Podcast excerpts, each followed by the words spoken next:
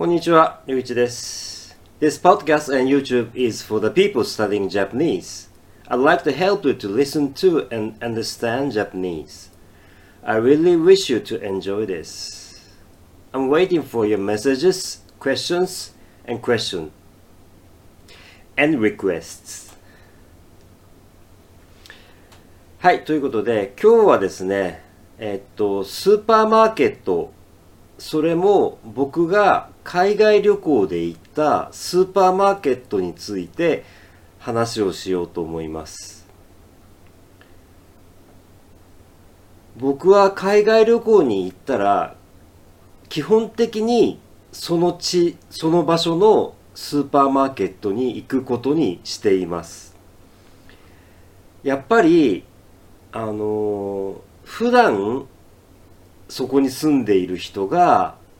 買い物に行くお店そしてどういうラインナップどういう商品がお店に並んでいてどういう値段なのかっていうのはやっぱりすごく気になりますよね。でその国の食文化っていうものもちろんその値段の相場もあります。それがすごくよくわかるので、やっぱりスーパーマーケットは必ず寄りますね。もちろん、あのー旅、旅行プランを練るときに、結構、あの朝ごはんなしとか、安くあげようとすると、あの僕は結構朝ヨーグルトと野菜ジュースと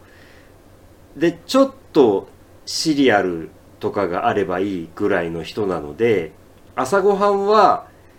前の晩にスーパーマーケットに行ってでもちろんいろいろとスーパーマーケットの中を観察して値段を見てどんな商品があるのかっていうのを見て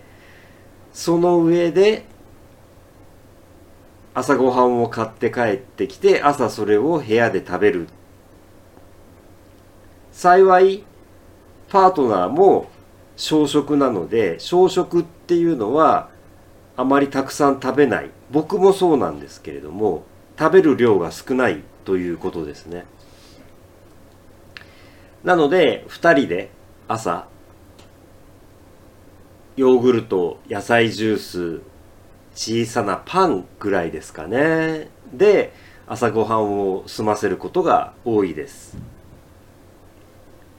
で、やっぱり、二人で初めて海外旅行に行ったのが、オーストラリアのケアンズだったんですけれども、楽しかったですね、スーパーマーケット。本当に。忘れられないのはフレッシュジュース。果物とか野菜とかのミックスジュースがいろいろあったんですけれども本当に美味しかった。少し高かったですよ。少し高かったですけれどもだけどとても新鮮であのお店スーパーに普通に並んでいる、えー紙パックとかあとプラスチックのボトルのフレッシュジュースが本当に美味しかったですね。あの、残念ながら、日本ではあれぐらいの美味しいジュースを飲もうとすると、あの、あるんですけど、なかなかスーパーには置いてないですね。あ、あの、スーパー、スーパーマーケットのことをスーパーって省略することもあります。ただ、あの、省略しちゃうと、あの、他の言葉と意味が一緒になりますので、ちょっと気をつける必要はあります。だから日本であれぐらい美味しいジュースを飲もうとすると、オーストラリアよりもたくさん払わないとないですね。スーパーマーケットには並んでないと思いますね、あれは。少なくとも現時点では。あれは本当に美味しかったです。それからもちろん、フィンランドに行った時のこともよく覚えています。野菜がね大きかったですねすごく。きゅうりが日本よりもすごく大きかったです。それからじゃがいもって日本ではそれほど種類がないんですがフィンランドに行った時はじゃがいもの種類がすごくたくさんあって驚いたのを覚えています。それからアメリカの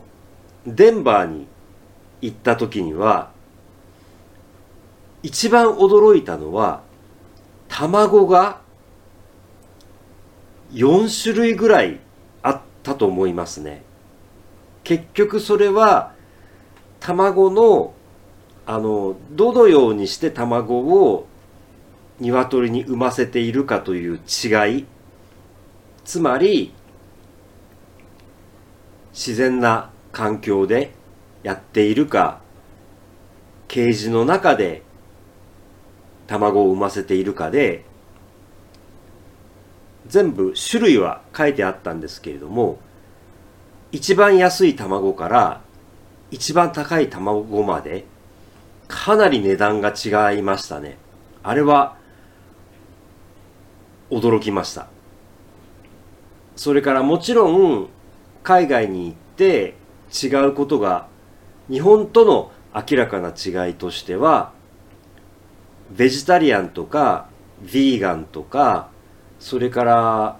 イスラムの方向けの食品もちゃんと置いてあっていろんなそういう食べられないあるいは食べない事情のある方向けの食材が置いてあるというのは面白かったです。そして一番印象に残っているのがカンボジアへ行った時ですね。カンボジアに行った時その時僕の日本人の友達が現地で働いていたので現地の人が普通に行くもうスーパーマーケットじゃないですね。市場に行きました。正直ものすごく臭かったです。汚かったし。あの肉とか魚とかをそのまま置いてあるんですよね。冷蔵庫を置いてあるところもあるんですけれども大体はもうそのまま置いてあってかなりの匂いがしてちょっとしんどかったですけれどもだけど友達はそこでそういうものも買いながら生活をしているわけですから非常に勉強になりました。そしてやっぱりカンボジアに行った時に僕は昔からそれは知識では知っていたんですけれどもやっぱり1ドルであのお土産品を売ってくる男の子がいた時にやっぱりそういうことがあるんだということは現実として自分で見るのはすごくショックでしたしもちろん勉強にもなりました。ただ同情するのではなくある意味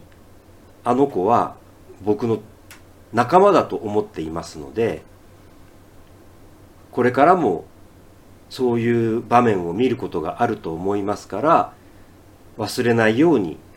そして自分の中で何ができるかを考えて生きていきたいと思っています。海外旅行に行った時ぜひスーパーマーケットに寄ってみてください。すごく面白いです。ということで、えー、今日はこれで終わりにします、えー、聞いてくださって見てくださってありがとうございました。皆さん体に気をつけて元気でいてください。また次回お目にかかりましょう。失礼いたします。ありがとうございました。